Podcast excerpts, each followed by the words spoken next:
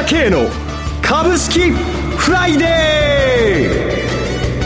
ー。この番組はアセットマネジメント朝倉の提供でお送りします。皆さんおはようございます。岡本留美子です。朝倉慶の株式フライデー。今日も株式投資で重要となる注目ポイントを取り上げてまいります。早速、アセットマネジメント朝倉代表取締役経済アナリストの朝倉圭さんと番組を進めてまいります。朝倉さんおはようございます。おはようございます。今朝もよろしくお願いします。よろしくお願いします。昨日はニューヨークダウがおよそ1ヶ月ぶりの高値をつけました。また日経平均株価は前場は難聴な展開でしたが、5場に入り2時以降じりじりと上昇し、日経平均株価トピックスともに小反発して引けました。1週間ご覧になっていかがご覧になっていますか？そうですね。昨日の動き良かったですよね。はい。なんか下がりそうだったのが午後になってね、えー、じわじわと上がってきてプラスで終わったんですがね、私今日も堅調だと思いますけれども、はい。まあ、とにかく、えー、水曜日に一時287円安しましたけども、はい。まあ、私は一時的なものと見てますよね。一時的なもの。はい。はい、えー、まあ、やはり世界的に株が高くなってるっていうも絶対的な流れがありますので、はい。だから日本の場合は非常にね、問題は商いが薄いということですよね。はい。2兆円に売買代金が満たないというような状態なので、ええ、どうしてもちょっとなんかあるとね、スルスルって言っちゃうところがあるわけなんですよ。はい、それで、まあね、中国の問題がちょっと出たりね、はい、それから、円高がちょっと投資家としては今日使われた感じだったと思うんですよね。ははい。その辺で先物が売られてしまうと、一緒になって売られてしまうということで、えー、売られたんですけれども、それほど心配する必要はないと思いますよ。わかりました。はい。今週はアメリカの雇用統計が発表されましたが、その辺を CM を挟みまして伺ってまいります。今、朝倉慶が熱い。その鋭い分析力で注目を集める経済予測のプロ、朝倉慶が代表を務めるアセットマネジメント朝倉では、日々の株式情報を無料でリアルタイム配信中。アベノミクスで上昇した株式相場、投資家はここからどう対処すべきか。迷ったら朝倉慶。キーワード朝倉慶で検索を。アセットマネジメント朝倉は、証券取引、金銭有価証券の予託貸付行為は行っておりません。また情報提供する金融商品のお取引では、相場変動などにより損失を生じる恐れがあります。取引説明書、契約締結前交付書面などを十分にお読みいただき、ご理解の上お取引ください。金融商品仲介業者登録、関東財務局長、金中第605号。朝倉さん、アメリカの政府機関の閉鎖により遅れていた雇用統計が発表されましたが、このあたりはいかがご覧になっていますか？そうですね、14万8000人ということだったんでね、雇用者数の伸びが、えこれやっぱり市場の予想よりも明らかに悪かったですよね。はい。で、まあ市場としてはアメリカ経済堅調ということで、まあ現実そうは動いてるんだが、えまあ9月の段階で予想よりもやっぱり若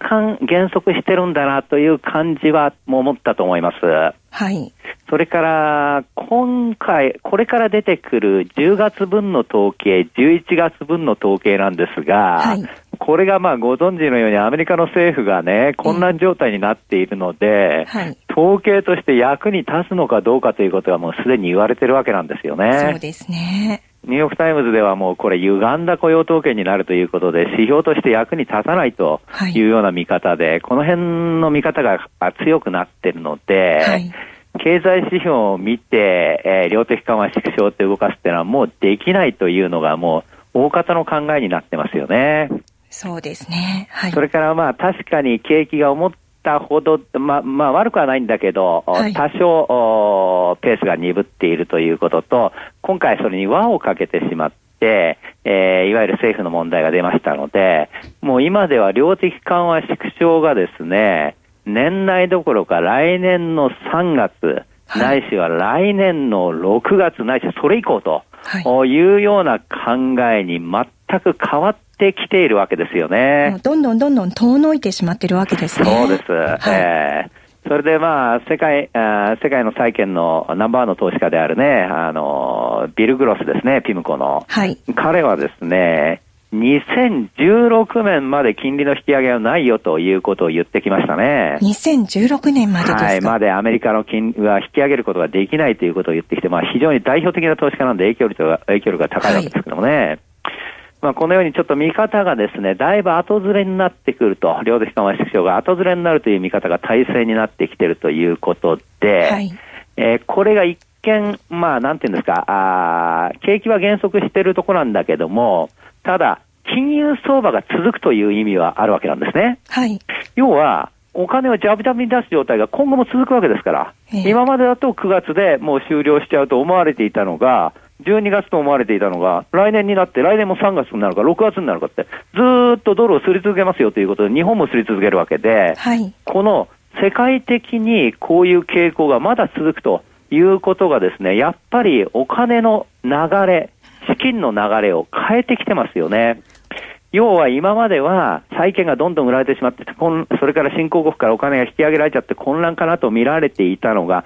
そうではなくて、債券も買われる、株も買われる、新興国も買われる。いわば一番いいような金融相場の状態にまた戻りつつあると、はい、5月22日からおかしくなっちゃったんだけど、そうじゃなくて、はい、その前にまた戻ってしまうよというようなことになってきてるので、はい、これは株にとっては決して悪いことだとは思いません。はい。えー、それで、まあ、前 FRB 議長のグリーンスパンもね、えー、株式は割安だよと。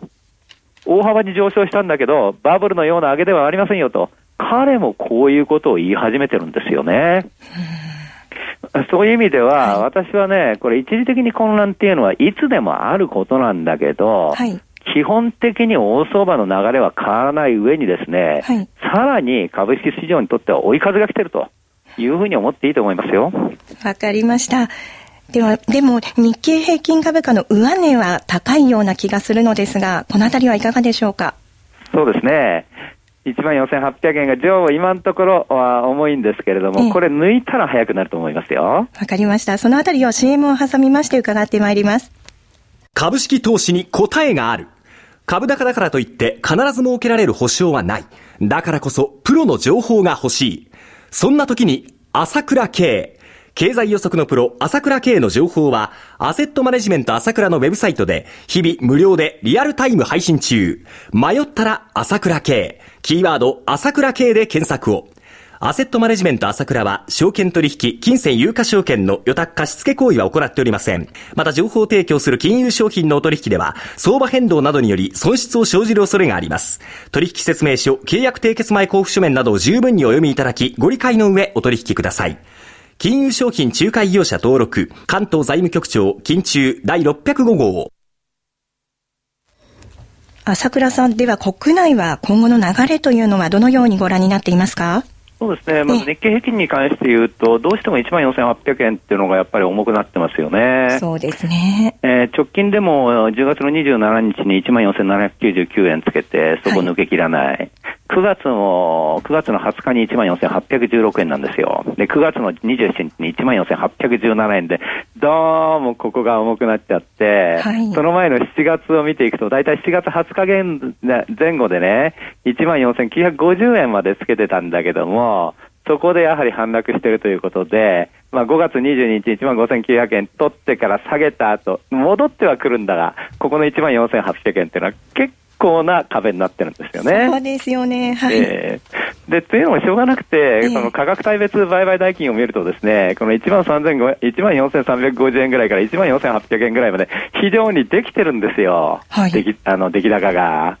だから今2兆円じゃないですか。売買代金がないし、それ弱ね。はい。ちょっとエネルギーが足りないので、やっぱりじわじわじわじわとかかるところで何かあるとまた押し戻されちゃうっていうのは続いてるのはしょうがないんだけれども、えこの水準を抜けてしまうとほとんど商いがないので、はい、一気にいってしまうということになると思うんですね。はい。いわばちょっと今、生みの苦しみかなという感じがしてるわけですけれども、私はそう遠くないうちに抜けると見てますよね。はい。とにかく、はい、外国人は一貫して買っているわけだ。えー、今日も日経新聞書いてありますけれどもね。はい。もう1月から10月まででね、開始5、7月が10兆円を超えて過去最大になるっていうんですから。はい。でね、売ってるのは国内の投資家だけなんですから、はい、私前から言ったように、日本では株売却ブームで、国人投資家売って売って売りまくってばっかりいるわけですから、他の投資家もそうですよね。それ全部外国人の方に吸い上げられていくわけで、だんだんだんだん日銀も買っているし、品がなくなっていくと思います。はい、そしてね、まあ今も言いましたけども、あの、アメリカの方も新ね、ドイツも新ね、それからインドのね、新興国も昨日一時史上最高値を取ってしまったというような状況なんですから、はい、とにかく追い風が吹いてるわけで、きっかけ待ちでですね、だんだんだんだん品が薄くなってきてるわけですから、ある程度ここを抜いてきた時点からまたスーッといく流れというのは、これは絶対的に存在していると思いますよ。はい。では国内は、えー、来週からですね、いよいよ中間決算発表本格化してきますが、このあたりはいかがご覧になっていますでしょうか？そうですね、決算も悪くないですよね。まあ、日本電産から出してきましたけど、もう日本電産の社長がね、賃上げというのも示唆しましたけれども、悪くありません。それから昨日日経市場で言われてましたけどね、増益幅が拡大してますよということで、もともと日本の企業はね、はい、えー、まあ、4、6月期出した段階ではなかなか情報修正しないんですけれども、これ中間決算見た後はさすがに情報修正すると思いますよ。はい。かなり良くなってるということと、為替を控えめに設定してますから、さすがにこれ利益がこれだけ大きく出てきているという中でね、5倍、6倍ってとこも結構あるわけですよ。はい、有力企業の中で。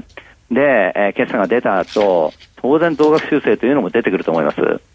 で、今日ですね、はい、キャノンの決算が出て、はい、これがですね、えー、っていうかまあ、あ昨日引き後ですね、はい、で、これが下方修正ということになっていまして、はい、春にもね、キャノンが下方修正ということで、今年2度目なんですけれども、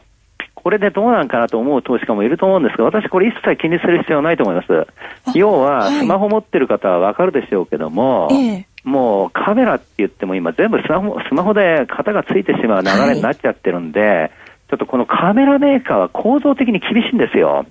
だから今、このカメラの売り上げ、デジカメの売り上げが減るっていう中で、だからその中で、あの、こういったあキャノンみたいなカメラメーカーがですね、えいわゆる減額になってしまって、これやむを得ない構造的な流れですから、これは気にする必要がなくて、はい、全般的な日本の企業、特に自動車を中心としたですね、日本の企業は、あ決算は悪くないしね、とにかく私は輸出関連よりも最終的にはこれは内需だと思ってるんですけれども、はい、不動産関連株もね、まあ今、こう、いい決算出してきましたけども、はい決して、えー、悲観する必要はないですよね。わかりました。朝倉さん、今朝もありがとうございました。